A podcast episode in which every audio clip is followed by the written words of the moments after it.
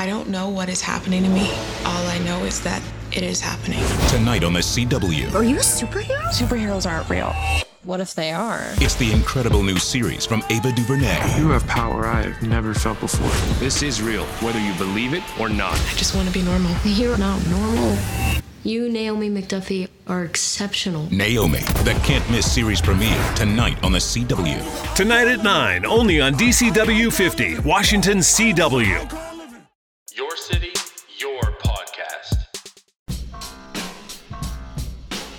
Hello and welcome to another episode of Back to the Birds, presented by the Pod Hub Network. My guest today is a Pittsburgh native with a law doctorate, but he's more commonly known for his critiques of the city's beloved sports teams, and it is how he landed a career as an NFL analyst and journalist. Please welcome Christopher Carter. Chris, what's up, man? How you doing? What's up, Cody? Thanks for having me here. Yeah, uh, pleasure to have you. Um, you're a guy that I've been following for a while now. I always love what you got to say about the Pirates or even pop culture. So I'm glad to have you on. this is yeah, it's always cool to do stuff. I, I like I like this idea of getting more to know about the Pittsburgh scene because I think there's a lot to be had here. Yeah, absolutely. So let's get right into it. Let's talk about your upbringing. Let's talk about growing up in the city of Pittsburgh in the neighborhood of Homewood. What was that like? Um, so I grew up in Homewood, you know, on the Homewood Point Breeze fringe of uh of of the of the East End. Uh, you know, it was it was. I mean, it, I loved it. I grew up in you know I went to Regent Square Elementary, which is now a charter school, um, and then I went to Rogers CAPA for middle school. Um, I played the trumpet a lot, loved doing that. And then I went to all. I ended up going to Allderdice where I played did football, band, and any number of activities. But I mean, I, I loved it. Um, I loved. Uh, you know, I loved growing up on the East End. I still live on the East End. I do live in Homewood now, um, and uh, it's it's a fun, it, it, you know, it's it's a fun part of part of the town because you have all the parks that you want, but it also has a lot of stuff to do. Um, but as a kid, yeah, like I, my parents were very, uh, my parents were were not, I wouldn't say strict, but they, I was much, uh, I guess, much more contained than than most kids. Like you know, yeah. I I wouldn't be out at any number of hours. If I was out when the street lights were on, and it was a, it was a problem. Um, and uh, and but the other thing was I was always involved in activities. Like even before high school, I played basketball, I played baseball, I played football, I did the band, I was I volunteered here, I did this, I did that, and I was just it was just every day I was doing something. So like you know I never had time to get into anything other than that. And then the few things I did, I just played uh, with my friends on my cul-de-sac on Penfield Court. Nice. Now I want to get more into the band stuff and that you played trumpet because not a lot of my guests have said that they're musically inclined. So I think that's unique. Uh, tell me about that. When did you start playing the trumpet? Third grade. Um, it was actually crazy. Um, I read a book about Wynton Marsalis when I was a little kid uh, in my school library, and I was like, "This looks really cool." And then my and I asked Dad about him. My dad's a music teacher. He still is at uh, Conroy on the north side. And um, so my dad had some Wynton Marsalis albums, and so I listened to him like, "Oh, that sounds great." So then uh, I, I, you know, my elementary school had a had like a you know a band program. I got into that, played for three years, and then I got really into it. Um, I really liked being I, I, I really liked the sound of the trumpet, just how it just you could you could sing with it, you could play most melodies with it. Um, and uh, I got really good. I started going to the Center for Music and Talented. That got me into the, the middle school CAPA um, at Rogers. Had a great time there. Um, but then I, I, think it was at Rogers where I realized like I don't want this to be like my my life because like yeah I I could have I also like got an injury that took me out of most of my seventh grade year. Um, so I kind of missed out on some of the things that. But I realized like I was like yeah like I don't love it like that, but I do love it in the sense that I want to keep doing it. So then uh, when I got to high school, um, I almost quit because our first teacher I was just not a fan. He was just he played all we did was Sousa marshes. It was boring. It was just like this is the most mayonnaise I've ever.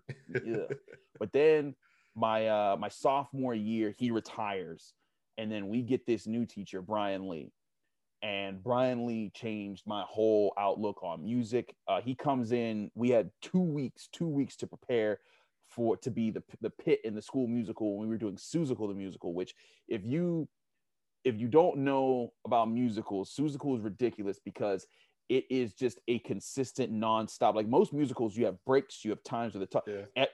In that musical, you play from start to finish, and outside of the intermission, and it's like there's no stopping.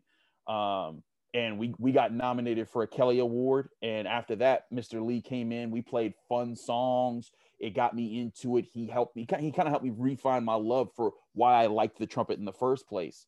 Um, and so I did that with him for three years. Loved doing that. I was really proud when they won a Kelly Award after I graduated. Um, but then I took that and I went to Cheyney University uh, for their marching band. And uh, if you don't know about Cheyney University, it's the first ever historically black college university in the U.S. Um, so it's an HBCU. And so HBCU marching bands are not your typical marching band. No. Like if you if you want a, a, a, taste of it, one you can YouTube it. But if you ever seen the movie Drumline with Nick Cannon, that's the culture they're trying to capture in that movie, yep. where you know, like at Allderdice, I was taught court style marching, where when you're marching the street, it's just you step on your heel, you roll to your toe, and it's just very simple and it's casual. But when you're in the HBCU marching band, you're high stepping, your knees are coming up to your chest with every step, and you're and you're moving and you're going and you're yelling, you're getting chants going, and and then and then when the song comes, then you got to be loud, you got to be out there, and it's it's it's a whole extra thing. And that was probably the most fun I've ever had playing my trumpet was my four years at Cheyney. We we played, we marched in Harlem, we battled bands in Philadelphia. Like I I that is one of the things that I miss the most. I think that is the thing I miss the most about the trumpet was my my days playing at football games, basketball games, everything at Cheyney. I even we, we even had like a jazz band when I love jazz. That was like my favorite form yeah. of music to play.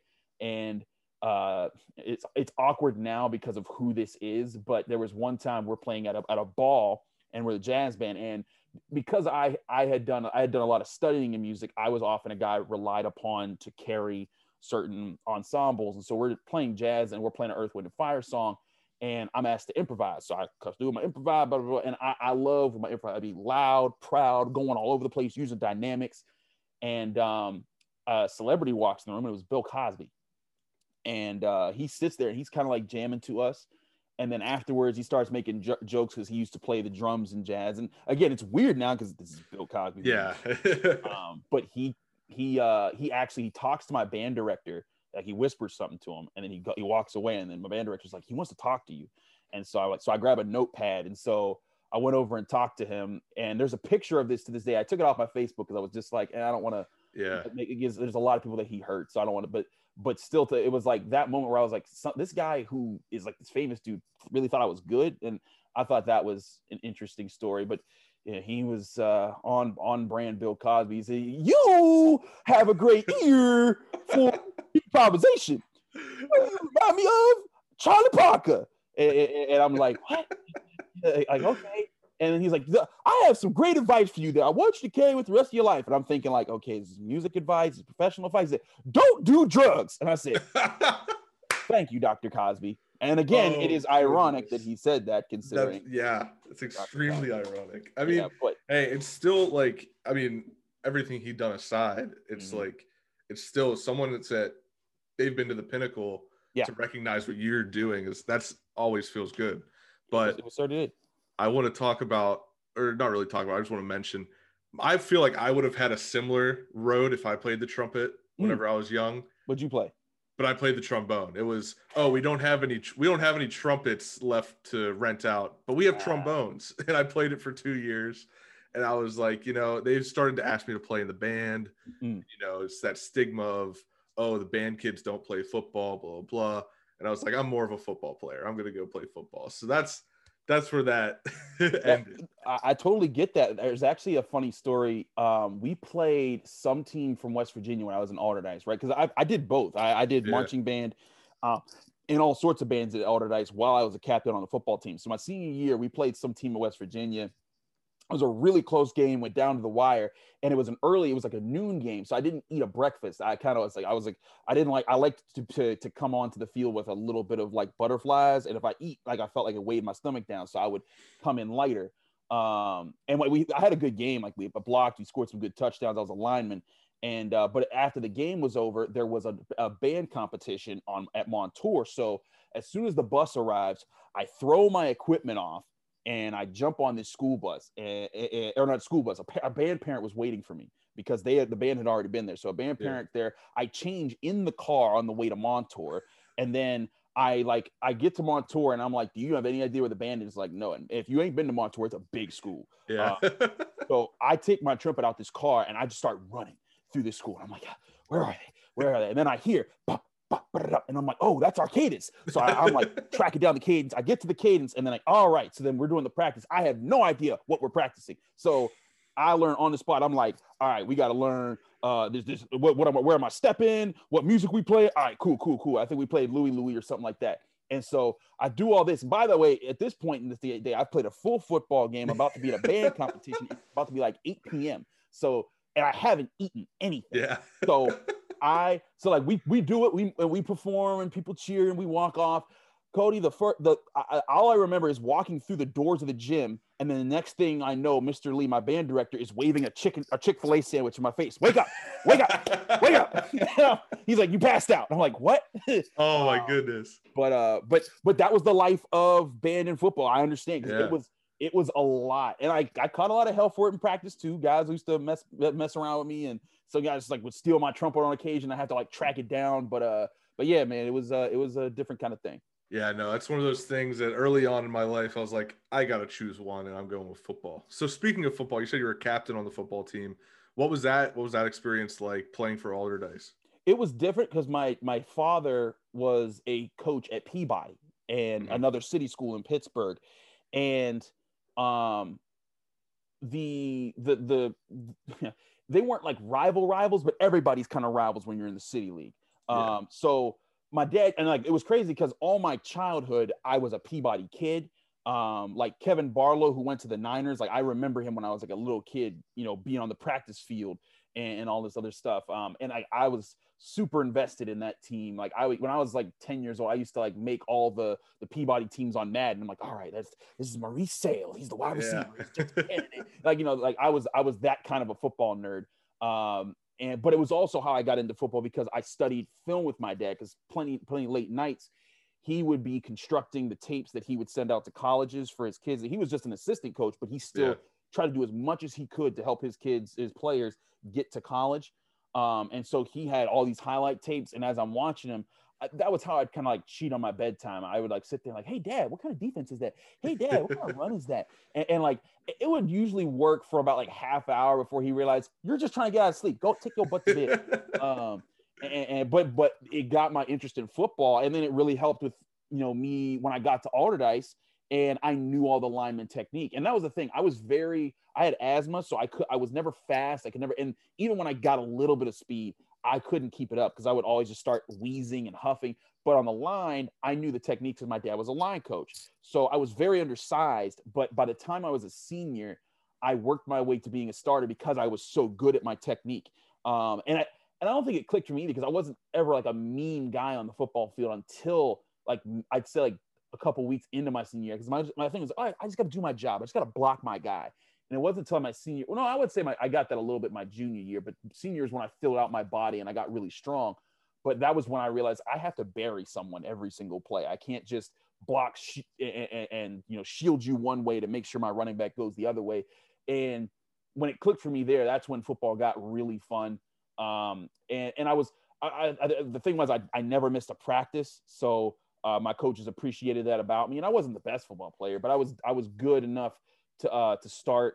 And uh, and I was a guy that you know some of the guys on the team you know told me they looked up to me, and that, that always meant a lot to me. So um, I, I miss it. Like when I smell fresh cut grass in, in in summer, I'm like, ah, you know, like there's that there's that sense there. Um, and, and I wish I could still play football, but you know, pandemic stuff have kind of even halted like flag leagues at this point. yeah. Um, but uh, but yeah, it, it was it was a lot of fun.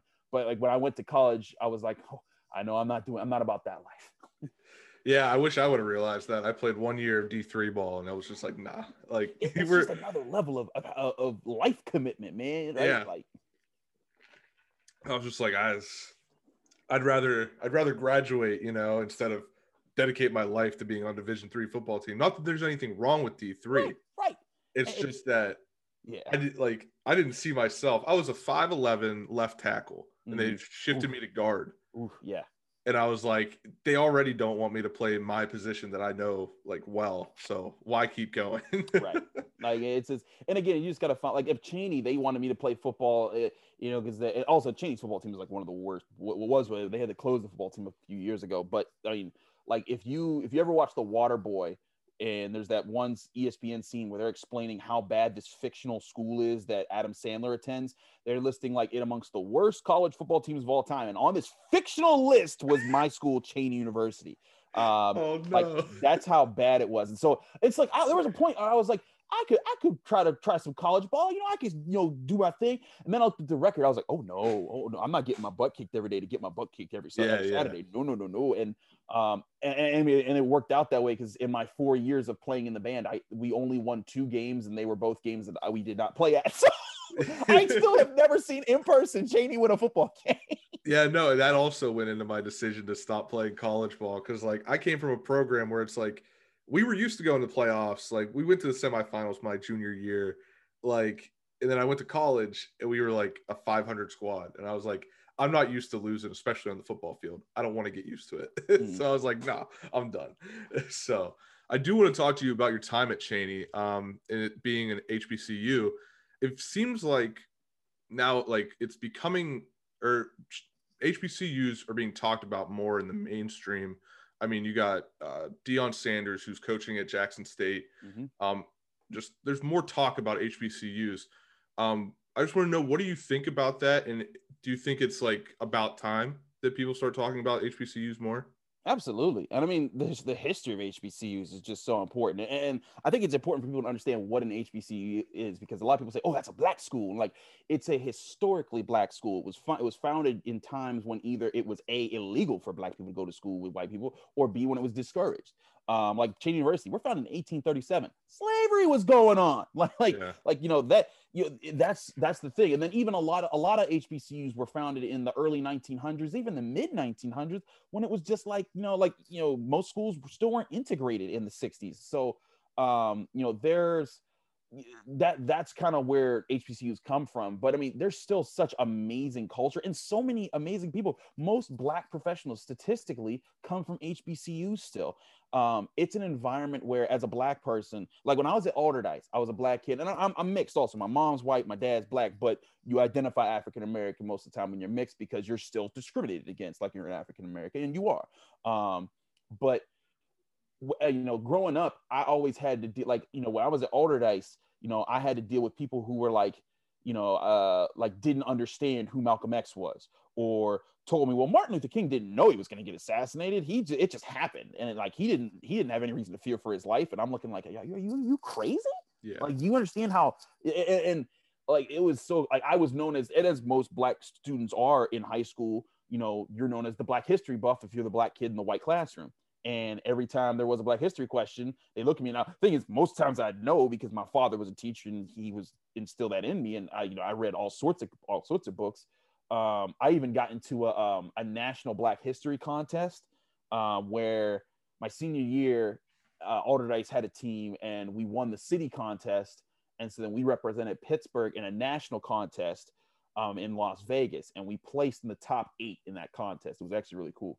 Um, but but at an HBCU, like you know, none of those questions happen. Like you know, like at, at, at Allderdice, I dealt with racism. I had neo Nazis as classmates. I had people, you know, question say that I was stupid because I was black, and, and like having to argue with that and fight that, and even have teachers who thought less of you because of the color of your skin. That, that's still very something that ha- existed then and still exists today um, in, in a lot of schools. But when you're at Cheyney, you don't have to worry about that because everybody understands the culture. Everybody understands that struggle. Um, and, and, that goes for pretty much all the HBCU experiences. So, and and there's white people that go to HBCUs. A lot of white people are like, "Oh, I can't go." Them like, yes, you can. In fact, yeah, would love it if you did because they, you know, they love diversity. Um, so it, it's an amazing culture that I think more people are, are getting hip to. Um, where the sports aspect of it is like that's really interesting, Cody, is historically HBCUs where were where a lot of superstars came from because black athletes just didn't get as much shine at, at white schools, at, yeah. at predominantly white schools. Um, and you still had like your, you know, your your Pitts, your Syracuses, your Notre Dames that that brought in the ones they really liked. But the majority of, of players, black players, still, I mean, that's what made the Steelers of the '70s. You Exactly. know, guys like Mel Blount, Ernie Holmes, you know, just like left and right. And then eventually, when you saw the rush in the '80s, when like Walter Payton and Jerry Rice, they went to HBCUs. And after people realized, after after like the D1 programs, they were like, oh wait, we are letting that kind of talent slip away. Yeah. That changed the dynamics, and now HBCUs aren't powerhouses anymore as far as developing that kind of talent. Yeah, I was about to say, like, look at the work that Bill Nunn did as the Yes. scout for the Steelers. He brought in that he brought in that entire team that ran the seventies. So it's it was it's something you know to keep everybody like it should be a bigger part of American history, in my opinion. And I want to go back to what you said about like public, like growing up in public schools and like having being a being the minority. I- feel like even the education itself. I don't want to get too much into this conversation. It just it just popped up into my head. Like like you said, uh, people were like, "Oh, he didn't know he was MLK didn't know he was going to get assassinated," Mhm. and it's like that's kind of what we were taught in public school is that oh he just got assassinated one day, Mhm. and it's like you know with with how much information we're able to pull at once now with the internet and the accessibility of it, it's like you would expect these things to change, and unfortunately, I don't think they have. No, I agree. Um, it's it, it's unfortunate. Like you know, I, I again, I went to Allderdice, and it even it, that's in a Jewish neighborhood of Squirrel Hill, and I had a lot of Jewish friends. But like I, I once had an argument where you know they were trying to tell me that like more, you know, there weren't as many black people that died in the African diaspora in the slave trade or was went through the slave trade as many as the Holocaust, and I'm like, that's just factually incorrect. And Mhm. and it's like that's how mistaught or not taught Black history is you know growing up in most parts of the country i mean if you go down south there's a lot of people that think that this, the, the civil war is about states rights and not about slavery Yeah. um so you know it's it's frustrating it's something that you kind of have to deal with and it's it's something that i think that you know that a lot of black people need to get therapy for when they get out when they get out of and then it was kind of weird also going from that going from Allderdice to Cheyney and then back to Pittsburgh where I was in, you know, I was I was at Pitt. So I'm like, I'm like, I'm like, well, back into this. And, and and I still I think it definitely helped me a lot find myself at Cheyney because I had people believe in me and pull things out of me that I didn't even know existed. Like, you know, my stuff with my band. You know, I became like I was student government president at Cheyney. I was the NAACP president. I I did all these leadership things. I, you know, I did I did so many different projects that I never like, you know, I was told when I was at Allderdice, my guidance counselor said, you shouldn't apply to Carnegie Mellon. You shouldn't apply to Ivy League schools. Even though I had a 376 GPA, was a captain Yeah. on the football team, was a trumpet section leader and all this other things on my resume. They said, you you wouldn't do so well there. You need to go to like, you know, Penn, you know, you know, Penn State off campus. And I'm like, you think that little of me? Yeah. And it's like, okay. And it, but it, when I was at Cheyney, they were like, dude, you can do whatever you want as long as you put your mind to it. And um, and that motivated me to to to step out of myself more and figure out where my strengths and weaknesses were. Yeah, no, and that it's I learned these things like once I went to college. Now now that I'm out of college, you kind of learn the like the real history and it's it's it's very eye-opening and it's I don't know, it's just stuff that it's like I can't believe we're not telling the truth in public school. So, I want to move on though and talk about your college career a little more and the fact that you went to school to get a doctorate in law now you're writing sports like let's let's just talk about that story yeah, sure. Um, so the transition really started. I was working my second summer of law school, and um, it was I was working an unpaid internship at the federal public defender's office downtown in Pittsburgh, and I was loving it. Uh, I to this day I think I think Aiken Adepoju, uh, he was the guy that was really my mentor there. I worked with him a ton. He showed me a lot about you know where I needed to work on and what I needed to do and what it meant to be a real defense attorney. And I was like, wow, this is like really engaging. And some of the cases that I got to see there were just fascinating. Um, but when I was there, I realized I need to make some money. And um, so I was applying to like, you know, just physical jobs, you know, like, you know, your, you know, retail or, you know, bar service, whatever. But then my mother sent me a Craigslist ad for a uh, a blog, a Steelers blog, and I was like, huh, okay, whatever. so it was like right. and so this this was the summer of 2013 and so this was uh right what uh was the summer of 2012 i think it was 2013 one of the two. Um no was 2013 because because yeah that, that would have worked. Um but i I- you know it was, it was right about um uh who's going to be the leading rusher for the steelers and you know that year. And it was right like a 400 word thing. And i wrote like a just a, a short little blurb and i was just like and it was like it's obviously going to be Le'Veon Bell because he's a new running back and Todd Haley's not afraid to use new running backs. And within an hour, I get a call from the editor of Behind the Steel Curtain, Neal Coholic. He's like, "Who the hell are you?" And and, uh, uh, and uh, Neil and I have a conversation, and he's like, "Well, you obviously have your head on, right? So uh, I'd like you to come on." Now I was I was still unpaid by, by by Behind the Steel Curtain, but it was something fun to do. And then eventually, like when school got back going, I wouldn't write for a while.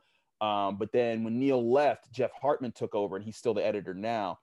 And uh, he uh, he gave he he said, "Hey, I need you as my right hand man. You're one of the best football minds in the site. People don't know it." Um, and he got me paid from behind the steel curtain, and it wasn't a whole lot, but it was enough to say like, "Hey, this justifies me investing a little bit more time in it."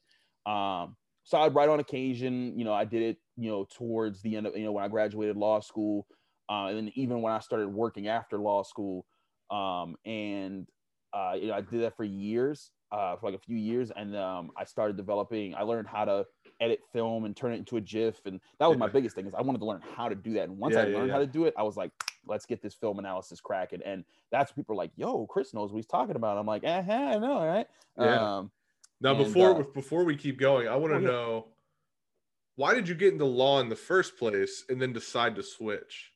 Well, I mean, I've always been a person who wanted to advocate for other people and to fight for other people and to to help. Um, when I was at Cheyney, right, my I became I ran for student government president, won it, and my initial my initial goal was to help get more uh more power in conversations, more leverage in conversations for students, uh, because our student body was, you know, and I guess I should paint the whole picture is that when 2008 when the first Obama election happened, I was a, a campus organizer um, that worked on the campus, and I was also a vice president on the NAACP board there. And we registered the entire campus to vote. And that night when Obama won, I was told by the local Democratic chair of, of Delaware County, he's like, Chris, you have flipped this county blue for the first time since like the Civil War Wow. and he's like and he's like no person has ever done this and and i was like whoa and uh, he's like yeah like you get you Cheyney university you did this and i still remember to this day during the broadcast wolf blitzer was like doing a map on cnn and he was like this is delaware county if the republicans can't win this they can't win anything and we were like we did that and um That's awesome. yeah, it was really cool. I started working with the United States Student Association on student rights and you know fighting for more more funding and more scholarship money, you know, increasing Pell grants. And I realized like, wow, there's so many things. Um, uh, there's there's so there's so many things that a uh, um, excuse me that uh, that, you know, there's so many things that that that go into um just what things that we don't know about how students and people are just screwed Yeah. in in today's uh um in, in today in today's world and so that opened my eyes to that and so my fighting for as student government president Cheyney um, I was fighting for on-campus things, you know, like you know, in strengthening. Like I realized there were some underhanded things that were happening with the state. Um, there's actually there was actually a settlement that Cheyney won years ago uh, to get to that, that said like, hey, the Commonwealth of Pennsylvania, you have underfunded us as a state university proportionate to every other state university. And the settlement gave Cheyney University two major scholarship programs, one of which I was on.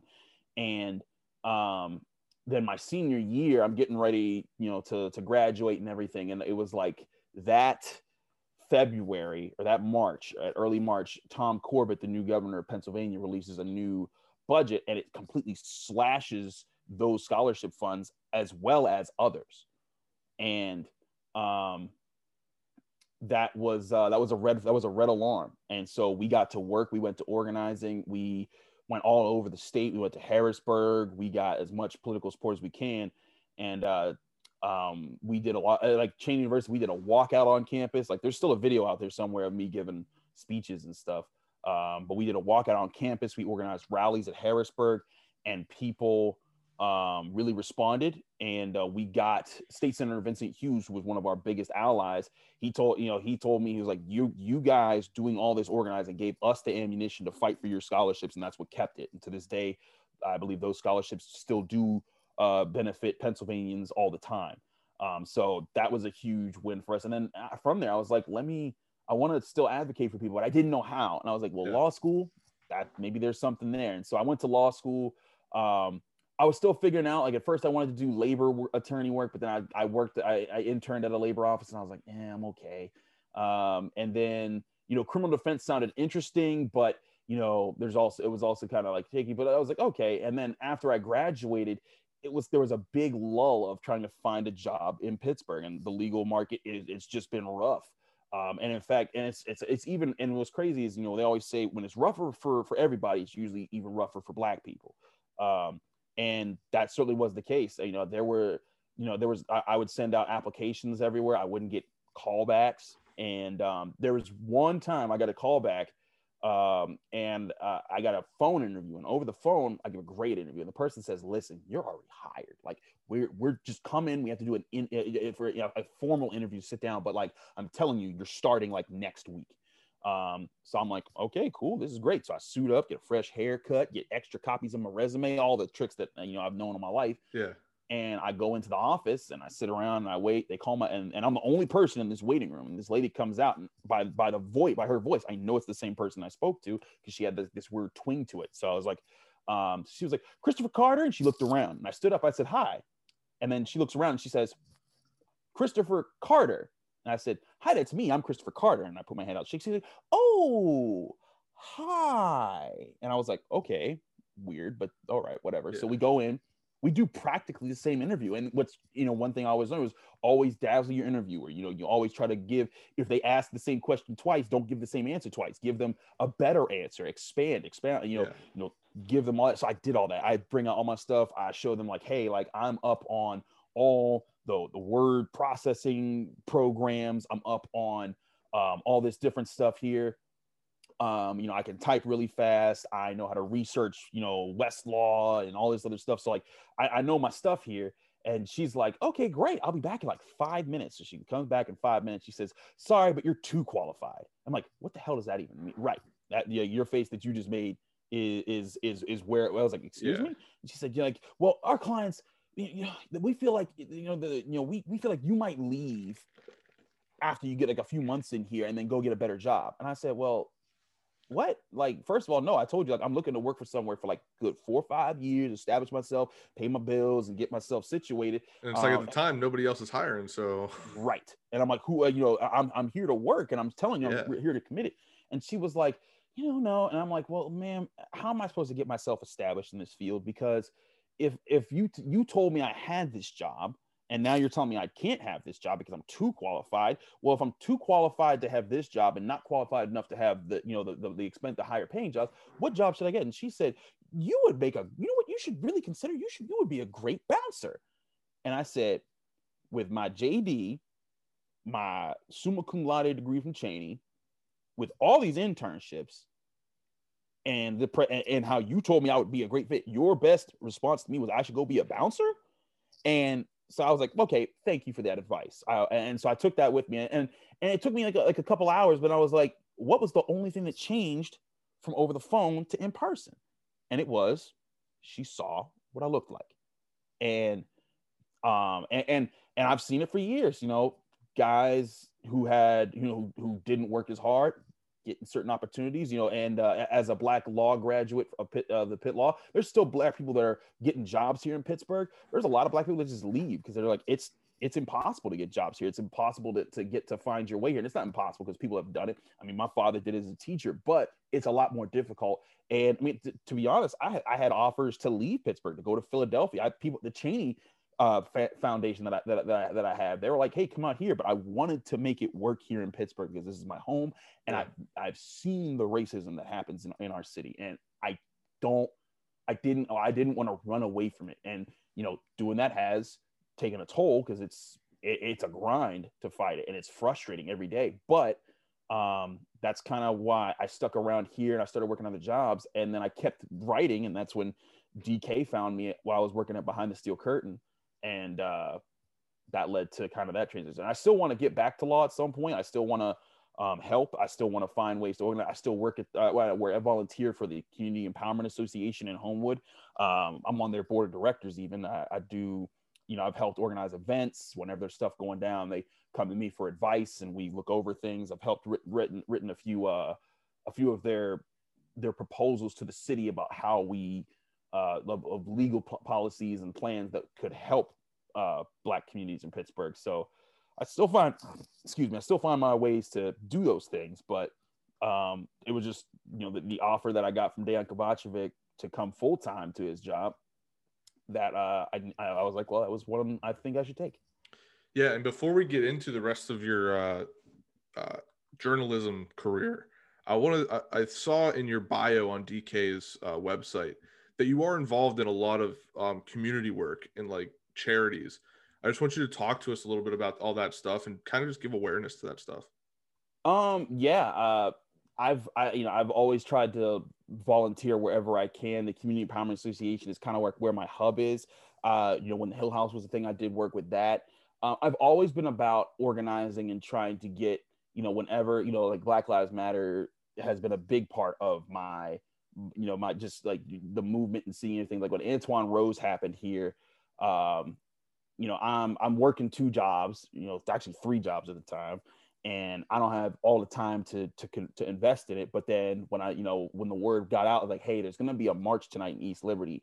We need we need men to kind of stand on the lines here and make sure things go go smoothly. And so I, you know, I went to East Liberty, got in the call, um, and uh, we kind of you know, we we kind of patrolled the outsides and made sure it was peaceful. And uh, and it was crazy because there were people in that raid. I won't say their names here because they it, the whole point was for us to be anonymous. Like we did, we kind of like wore hoodies and we were just like, you know, we're not here to take the the the spotlight off of the you know the students and the younger people that organized. And like at one point there was one kid and this kid was like 13 14 maybe and like we're marching and he and he's mad like everyone else is mad like you know like we're just we're tired of black people getting killed and then nothing happening. And so he's just and, and out of frustration he kicks a garbage can over and like two of us walk up like yeah you, you young man. He's like i'm sorry. I'm just really uh, frustrated. Like hey that's why we're here. That's why we're doing this. Nothing no that, that was the furthest they got to, to violence that night and you know stuff like that happens uh you know and you know, I've seen, and, and some of it's yielded some crazy days. Uh, like there was a there was a uh, there was a meeting we did, and this is I want to say five or six years ago now. But I was we were at the Community Empowerment Association, and we were hosting a community forum on how we can better improve relationships with our local police department. And um, you know, because they said, you know, police officers used to have a beat. They used to walk through the streets and get to know the people and come up. And we're like, that doesn't happen, especially in Homewood and the Hill and black neighborhoods of Pittsburgh. And so as this meeting's, you know, starting to wrap up, two guys leave, and one's a journalist, one's like, well, he was a photographer, and the other other's like a younger teacher. And so they're talking, and like, you know, we're kind of starting to file out. And across and they're they're kind of standing on the sides of Kelly Street, which is where it's actually uh, Kelly Street's where I live, but it's also further down is where CEA is at. Um, and a police car kind of speeds by them as they're standing next to their cars and almost hits them. And they're like, "Whoa, that was weird." Um, and the, but then the cop car stops, turns around, comes back, and he's like, "Hey guys, you know, you got you guys should really, you know, uh, uh, sorry about that. I almost hit you guys. You guys should really, uh, you know, write me up for that." And they're like, uh, no, it's fine. Go on about your business. You fine. And he's like, no, no, no. I, I was driving really recklessly there. You guys should really, uh, you know, you guys should write me up. And so the photographer, who was an older gentleman, he was kind of like, no, sir, please. You know, and the, the teacher who was younger was like, you know what? You did almost kind of hit us. I would like to know your badge number. And so the car says, "All right, on the, hands on hands on the car right now." And and we're like, "Whoa, whoa, whoa, what's happening here?" And then all of a sudden, you know, the, and the photographer, like he knows he again, he looks like much older, like he's been through the struggles. He immediately is just he puts his hands in the car. He's like, I'm not, I'm not this. The teacher's like, I have done nothing wrong. Mm-hmm. Do not put your hands on me. I have broken no law. I only did as you were suggesting that I do. And so then the police officer ends up tackling him, and then we're like, "Hey, get outside!" And so then the rest of us like, "Officer, officer, it's okay. They're just they're teachers. They're with us. We're we're working with you guys." and the police officer's like, "We got a riot here on Homewood," and so within five minutes, there's 17 police cars, police dogs, and all sorts of people saying, you know, trying to calm the situation down. And we're all and all of us have our hands up, like, "Hey, hey, hey! It's it's not. It, this is not that big a deal." And so then you know the police and and and meanwhile the the teacher's getting his face shoved into the pavement by this police officer who's just going off you know flying off the handle uh, and then Mr. Byrdsong, Rashad Byrdsong, who has been for decades a standout um, standout leader in the community.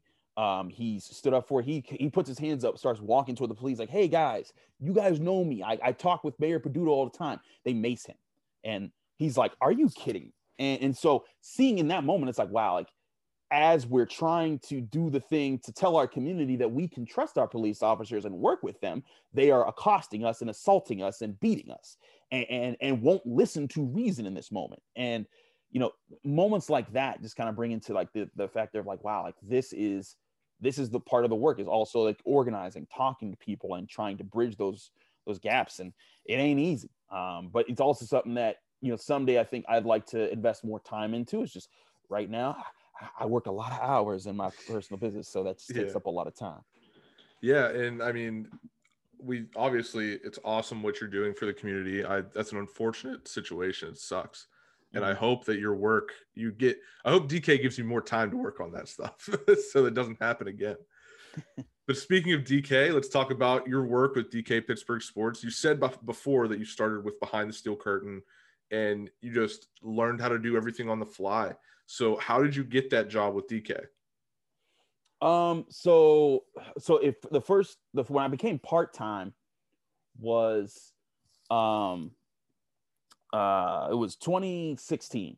It was the summer of 2016. I was working for a uh, a small a small attorney office. It was a small criminal family. It was a small it was small criminal mainly uh practice, and wasn't having a great time. The person I worked for I did not like, but I you know I needed to pay bills. And uh, DK came along and gave me an offer to be part time, and I was like, you know what, that'll pay the bills while I figure something else out. So I took DK's offer to come with right from part time. He said he loved my work behind the steel curtain, said I had a great voice. And then when he started, when when uh, he put me on like the first couple morning Javas, he was like, "Whoa, you can like talk on camera too." And I said, "Yeah, uh, you know that comes with when you go to law school, you learn to speak out in front of everybody." Um, but uh, but yeah. So then after that, um, the 2016 season, I kind of just I do other jobs while I work for DK, and then 2017 he had me uh, travel with Dale for games, uh, and uh, and with Mark Kaboly first. We switched to Dale Lolley mid-season, but that's another thing. But um, but that was when I started to get a real taste of what it would be like if I was full time covering sports, and I was starting to get a feel for how to talk to players in the locker room and what questions to ask and how to push that. Because I've always been very good at just writing my own opinion and just be like, hey, Yeah. here's what I cite, here's my stats, here's my film, bop, bop, bop, bop, my argument, boom, that's an article. Um, but using using quotes that I had to ask for, that was the kind of the, the, the transition I had to make. And um, I, I was very fortunate to to get with DK Pittsburgh Sports because between Dejan Kovacevic and Dale Lolley, I've learned a lot on how to better improve my work as a journalist. Um, and uh, so I did that for years. And between that, I, I, I found like a real, I found some really good opportunities uh, eventually in the Pittsburgh market. And I started working, I uh, got with a good company and was doing really good work for them, got promoted and uh, was really in a comfortable spot. And then it was this past summer uh, when uh, Dejan was like, Hey, do you want to go full time? And first I was like, ah, I'm okay. But eventually I was like, you know what? If the money's right, I'll do it. And uh, he, eventually he made sure the money was right. And so now I'm here working full time. Yeah, that's awesome. And I mean, to be able to work for a guy that's kind of built his brand from the ground up Hmm. and be able to stay in Pittsburgh and do that in, in your hometown is pretty awesome. yeah it's um it's definitely a blessing to be able to do it here and one thing that really sticks out to me in both writing and tv and radio and podcasting because i do it all i do all the things um but it makes me really proud when a black person from pittsburgh says i see you and you make me proud like i was i was uh i was getting dinner with my girlfriend um, on the north shore this past weekend and i'm chilling and we're sitting outside and this middle-aged black man like stops his tracks. I didn't even see my girlfriend saw him at first. And he was like, "That's the brother."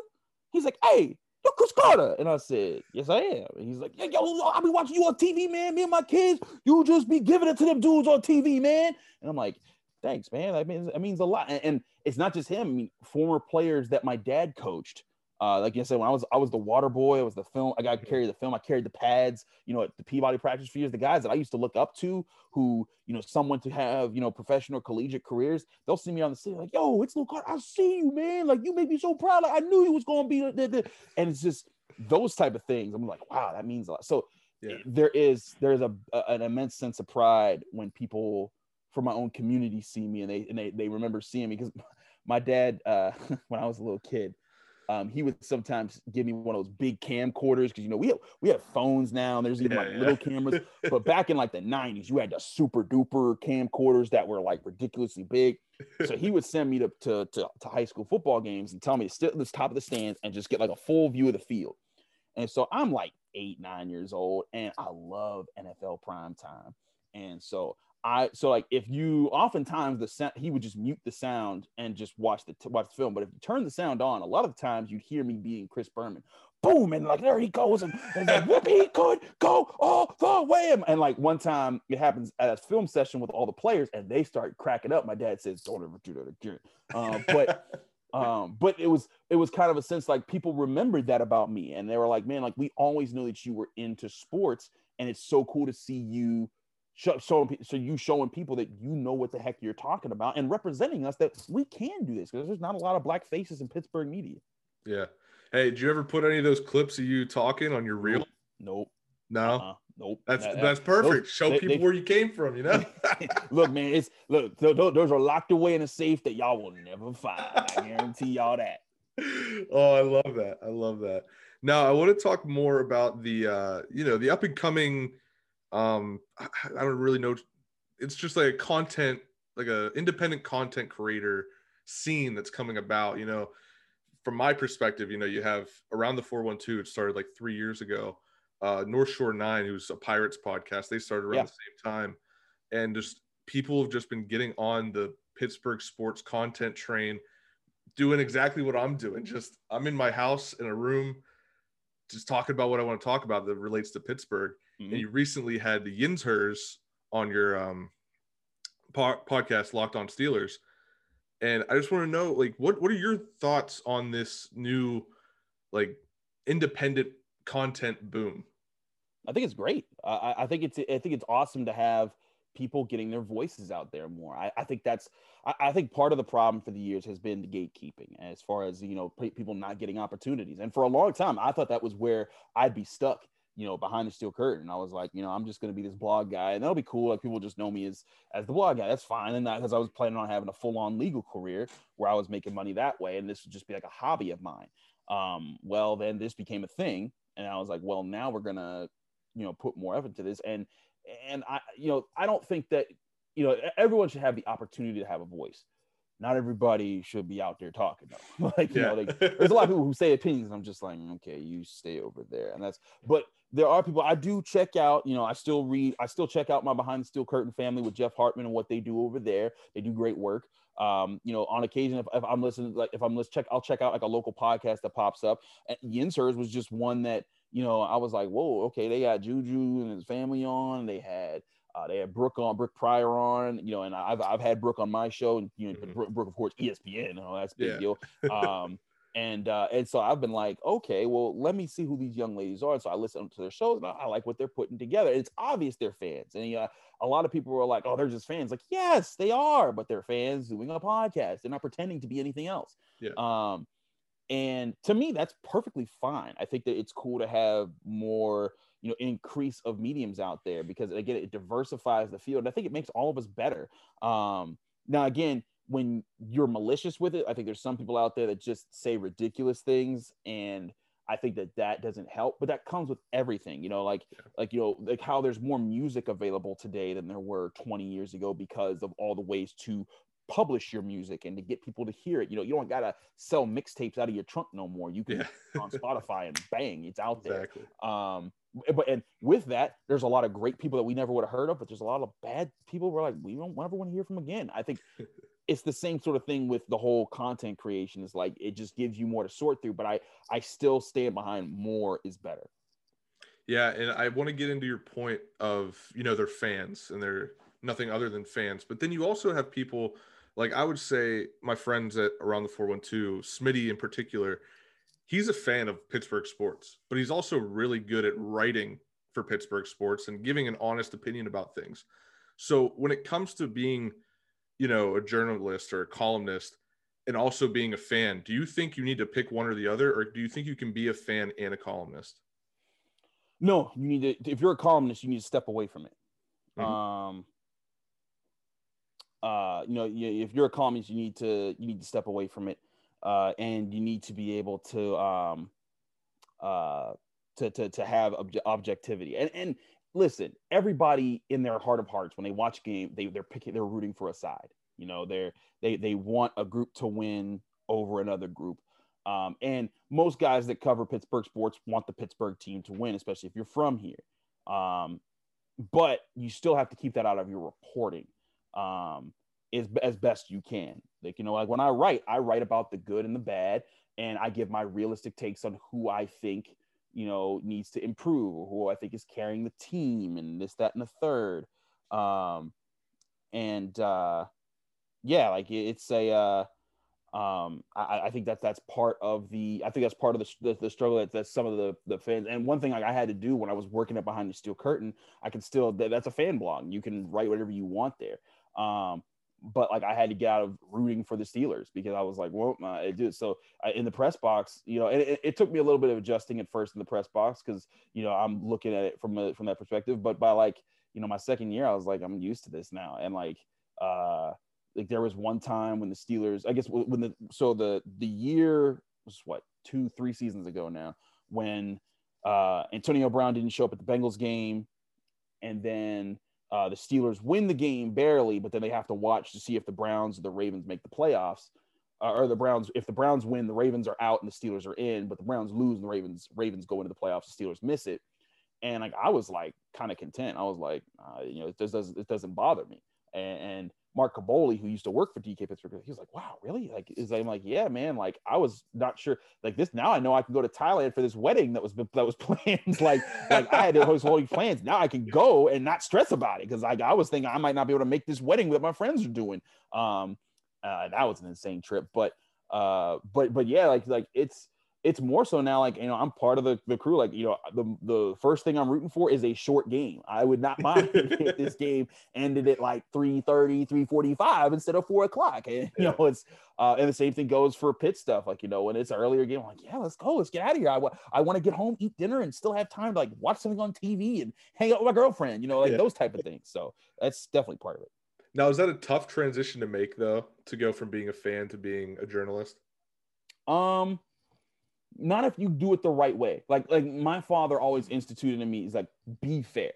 Like when you're having when you're talking about things, when you're um um uh when you're uh when you're you know when you're when you're when you're when you're even when you're watching as a fan, let's let's let, let's look at this objectively. And so I would always try to come from like where I try to come from in a in a conversations. I always try to weigh you know multiple sides and see uh, you know, as far as trying to come in from different sides and consider different options. And like that's where i think i think a lot of fans run into the problem of they can't root for or under they can't they can't find themselves rooting for a player on another team. Like uh like for example most pittsburghers hate lamar jackson and i'm like i am not Yeah. a hater of lamar jackson. You know people like i think he's actually very good. Um and i like i, I like seeing most people succeed unless you're a jerk Yeah, Um, you know, like, exactly. right like if like if you're someone like who you beat up your wife or you, you do something odd like that's a whole different story. I'm not rooting for you. Sorry. But Yeah. the general human being i want to see someone do well. If you know I, I i i think that's the amazing part of sports excuse me um you know is trying to see you know uh, trying trying to see how you know a person overcomes their own struggles other struggles and and what you know where something's going so um, that that to me is the biggest thing that I if if there's a if you're a fan out there who's doing something like this and you want to break into journalism, you got to find the story in that. And to me, Yeah. where I found my niche that got me into it was my story was what they did on film, how a player overcame this strength or this, this weakness or the strength of the other team, and showing you know co- concepts and like the mental part of the game, not just the physical part of it. So um, to me, become immersed in those types of things, and then you start to tear away like, oh, I really want you know Ben Roethlisberger to win this game, and you say, you know what, I really appreciated the way Ben Roethlisberger you know figure this out, or man, this was disappointing to see that he regressed in this way um, from where you know that he can achieve certain accomplishments. So. Um, that that would be my suggestion, but no, don't let none of that stop stop you from trying. I, that, that's the big Yeah. uh, thing I'd say to everyone out there that that wants to go on that path. Yeah, no, I mean, for myself, I've noticed like I kind of look at the game the same way you just described. It's like I just want people to do well. You know, I I'm fans. I'm not. I wouldn't say diehard fan of other teams and players, but I'm a fan of their work ethic and the, the players that they are. Whereas when I go on Twitter and I try to talk about those people, I have radical Steeler fans are like, "Oh, how could you root for that person?" Blah blah blah. And just as like as that independent podcaster or journalist or whatever you want to call yourself, it kind of puts you down whenever people attack you like that. Yeah. Because it's like I'm just trying to be fair in what I'm trying to do, and I have these people that they usually like what I say coming at me and being like, "Oh, you're not a real Steeler fan," and it's like, no, I look at the game as it is. I don't look at it as I'm Steelers or nothing. So I Mhm. think that's something that a lot of people uh, they don't really realize is that you have to kind of separate the fandom from uh, the game, but you can still, at the end of the day, be in that you can have a perfect middle, kind of. Right. Yeah. I think you you you can find that middle ground. That's not a problem. Um, Yeah. at least for me. Um, and, and and oftentimes I think that's what will set you apart as a journalist is trying to fi- figure out, um,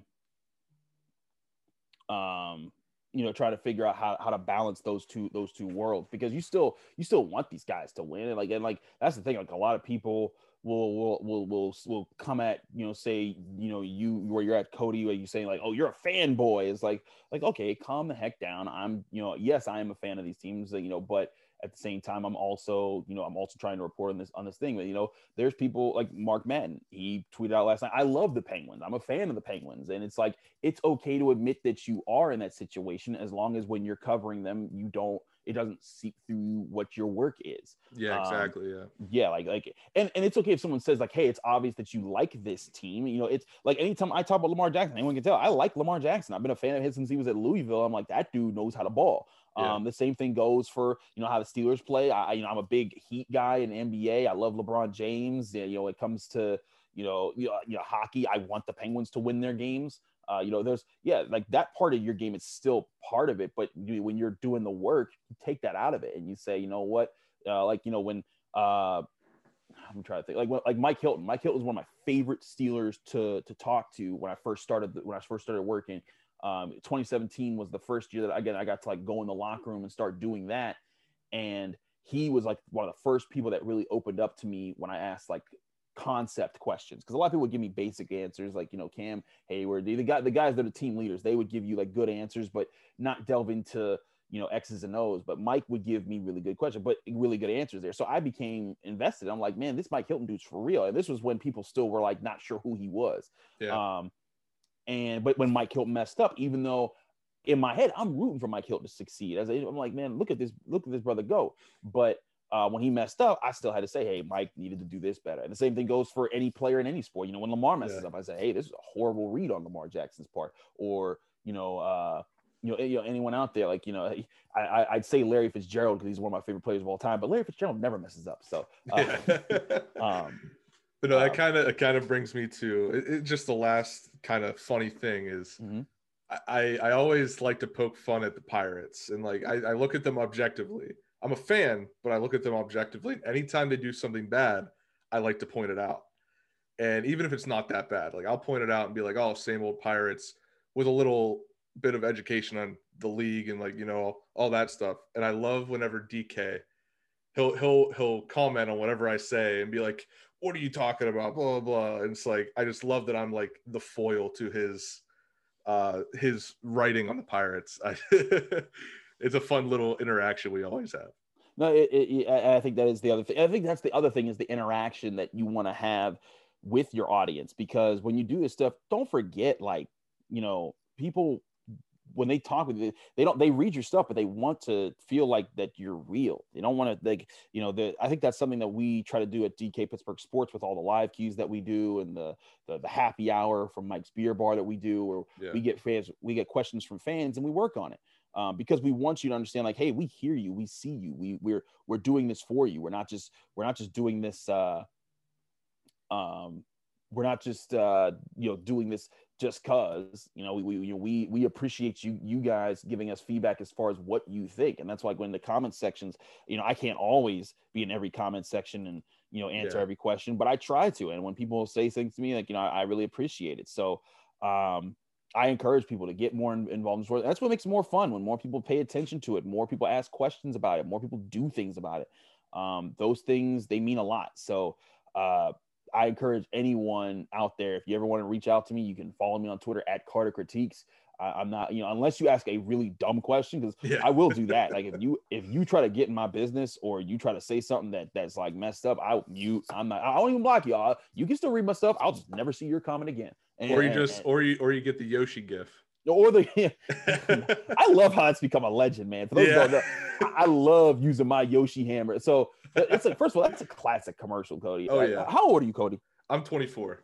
You're 24. I'm saying you're a baby. I'm 31. Yeah. Um, or I'm, oh, I just turned 32 last Thursday too. That's crazy. Uh, but uh, wow, I'm eight years older than you. That's insane. I, I I've been on the other side of this conversation so many times in my life, and so it's just wild being here. Where I'm like, wow, he's the young buck. Uh, but point being, when you're growing up, that Super Smash Brothers commercial when Super Smash first came out, and you had all the the the Mario characters just beating each other up. yeah. in this game, I just love that commercial. And so when I found, I was looking for like a bonk gift just because I wanted to bonk somebody, and that came up like, oh, that's my favorite gift ever. So now Yeah. I, if I, if you say something dumb, you get in the Yoshi Hammer gift. I, I want it to be immortal, and I'm so glad it's become attached to me because people are like, yo, you're stealing Chris Carter's thing, and I'm like, "Ah, it's my thing. Okay, sure, man. Yeah. and don't get me wrong, I've I've been waiting for DK to just do that on one of my Pirates tweets because I I say some of the most ridiculous pirate stuff just to see who says something about it. So I, I- wish he would learn from the from the Yoshi Hammer because I don't think he like DK is is very much in his pathway, right? Like yeah, like yeah. to him, anything that he likes is what he like. Like when when uh, uh what was it? It was Ch- when Chadwick Boseman showed up at Heinz Field. Rest in peace to Chadwick Boseman. Love Yeah. love, love everything the guy ever did. But he showed up at Heinz Field for a practice, and, and like DK didn't understand why everyone was so enamored. They're like, whoa, whoa. He's like, who the heck is this guy? I'm like, Black Panther. He's like, who? And I'm like, oh man. Jackie Robinson? He's like, oh, he he did that. Oh, okay, I guess. But like to him, it was like you couldn't understand that this huge phenomenon that was just took over the world Yeah. was, and I was just like, okay. And, even if he was being sarcastic and doing that to just kind of spit, like, but he does that a lot. Like he, he like he loves the Green Lantern and everything outside of the Green Lantern is unimportant. I'm like, okay, DK. But I think that's why he hasn't seen the Yoshi. Uh, he hasn't because it's a perfect thing. Hit oh, people, Oh, yeah. hit people with a hammer because you're not actually using violence, but it's, it's it, it looks funny. So anyway, Absolutely.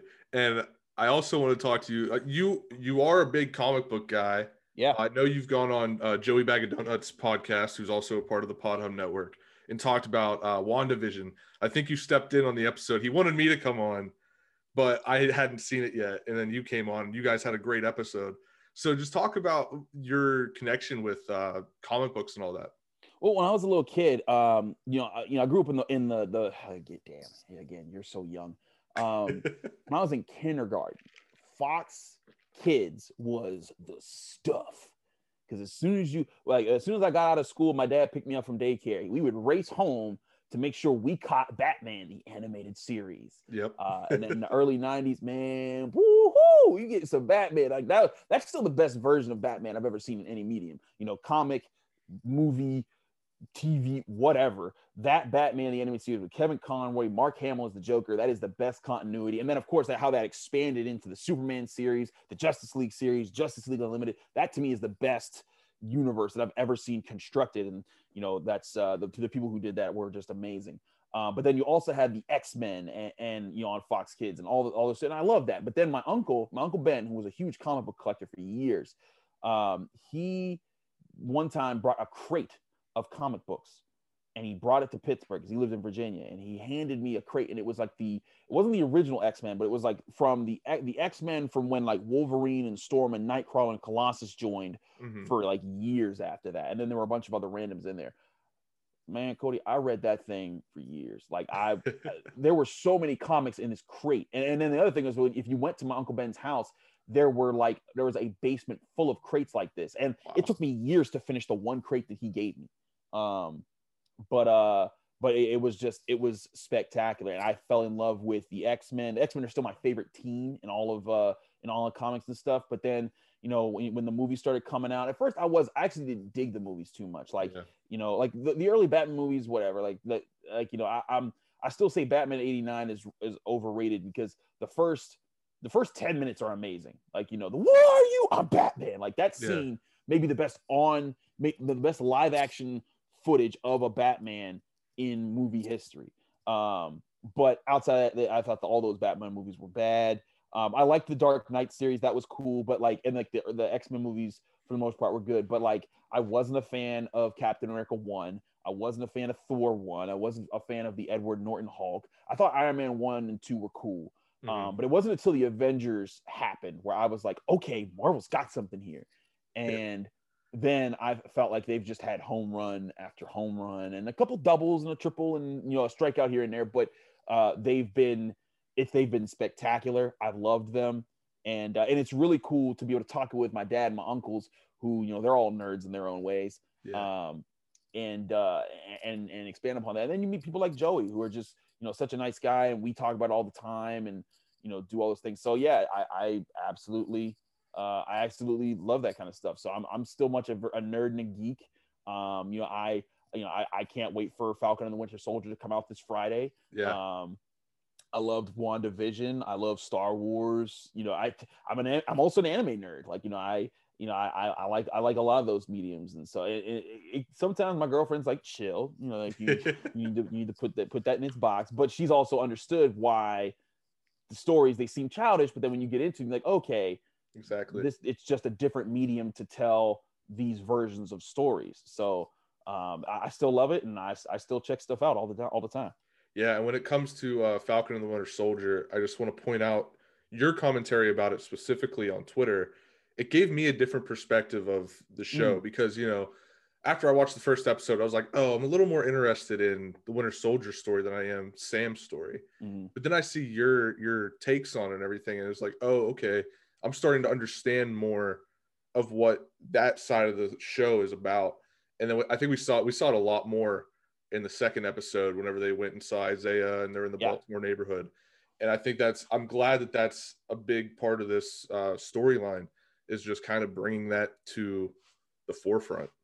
Yeah, absolutely, man. Um, the one thing that I think gets lost, and one thing that I think there there could be books upon books of, are the lost black people that we have forgotten in American history, and that's kind of what you know they're doing with Sam. Like there's he's seeing that like he's being pushed aside for this for you know they told him like hey we're just gonna put this this shield in the smithsonian and you just leave it there and it'll be fine and nope we're using this to give it to another captain america because we didn't want you to be captain america Yeah. and uh, and then he learned, and then Bucky shows him here's a guy who also was Captain America back in back in World War II, and they locked him up because of it. And it makes you think of like have you like if you know Joe Louis's story. Joe Louis, you know, one of the greatest heavyweights of all time, you know, was a all American, went to World War II and, and, and did stuff for the army then, and came back home, beat Max Schmeling, and all the history that he had.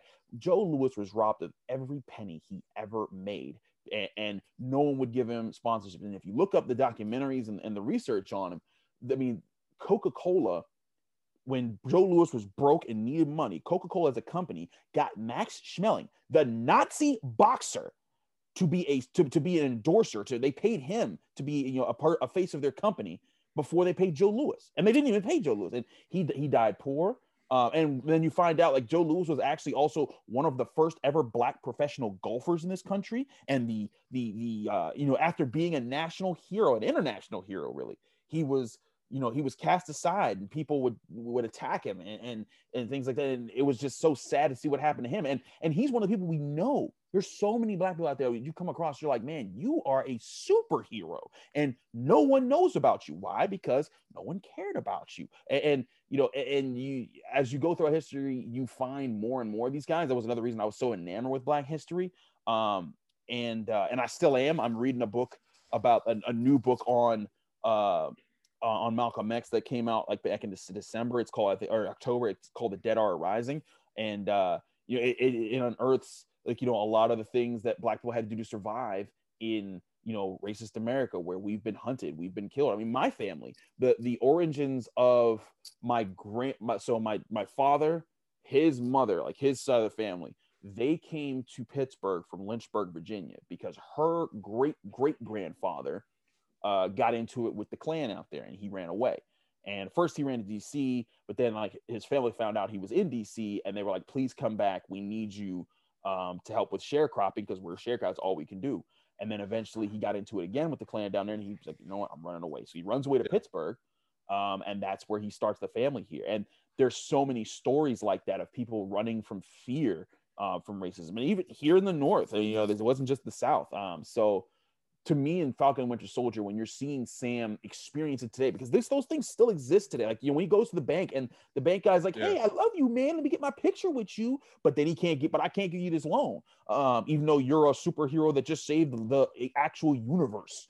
Um, you know that's that's what a lot of black people go through is they they they sacrifice their bodies, their minds, and then they're just like, "Oh, thank you for your service." And here's nothing for it. And you know, meanwhile, where there's a lot of white heroes who they they get those benefits. Not everyone, um, and there's because there's horrible stories for everybody. But you see when you look at the numbers, you look at the history, it usually pales out that this is where racism divides us. So, yeah. um, I, I, love that they're doing that with this part of the story and showing Sam and letting and, and showing how he deals with it. I hope that they, I hope that he comes out for this a stronger person and doesn't mm-hmm. kind of he stands up to it better because I felt like Luke Cage empowerment. I felt like they needed to do that better in that show um, on Netflix. But but yeah, I, I love what they're doing. I'm glad that you. Uh, I'm, I'm glad my what I was able to what I was saying got yeah. you to think about that more. Yeah, absolutely. Because like like I said, like I was like, oh, I want to know more about uh Bucky's story of like trying to redeem himself. Right. But and I like, still want I, I, want to know more about Bucky. Yeah, absolutely. It, it, but it's like immediately, like when Sam went home and his family's dealing with the financial problems, and he is realizing that like all this work that he did for the rest of the world got him nothing. And he's like, dang, I get yeah. that. Like a perfect example. Um, not a perfect example, but when I so I told you how we fought for those scholarships when I was at Cheyney So we got we fought for those scholarships, right? Now, one of the scholarships that was available was to help to pay for your law school or med school if, if you were at the top of your class at Cheyney and you got accepted to Pitt, Temple, or Penn State. Well, I finished summa cum laude. I got accepted to Pitt Law. I was the first in line for this scholarship. Only the summer before I get this the scholarship, um, and this is I've graduated Cheyney, I've enrolled at Pitt, I've paid my initial fees to get in there. And I'm supposed to have a full scholarship, books, tuition, everything taken care of.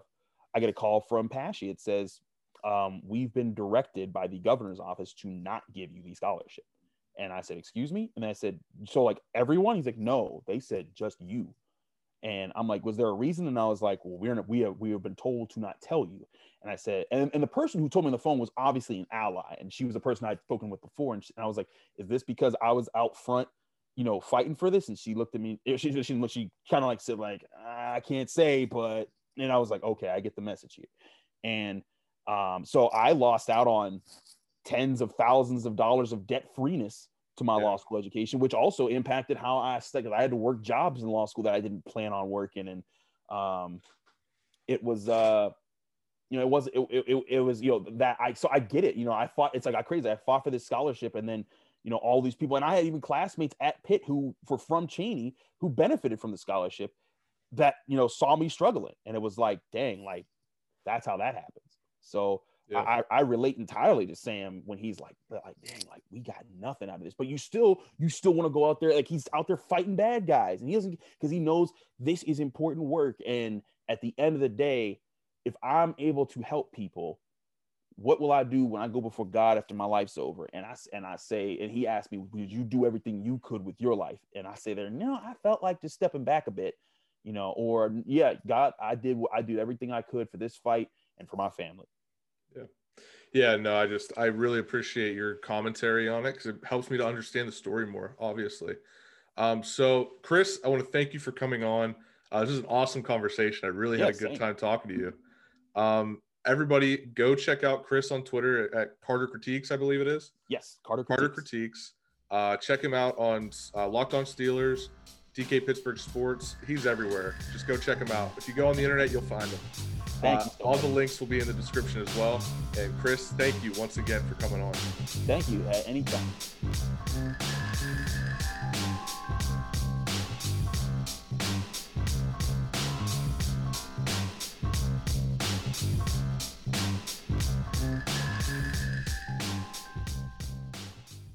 Vives en Virginia. Si recibiste la vacuna contra COVID-19, sigues estando protegido. Este otoño estaremos poniendo dosis de refuerzo para ayudar a prolongar esa protección. No olvides que el Departamento de Salud de Virginia sigue siendo tu mejor fuente de información sobre el COVID-19. Para saber si puedes recibir la dosis de refuerzo y programar una cita, visita vaccinate.virginia.gov o llama al 877-829-4682. Este es un mensaje del Departamento de Salud de Virginia. Alemania.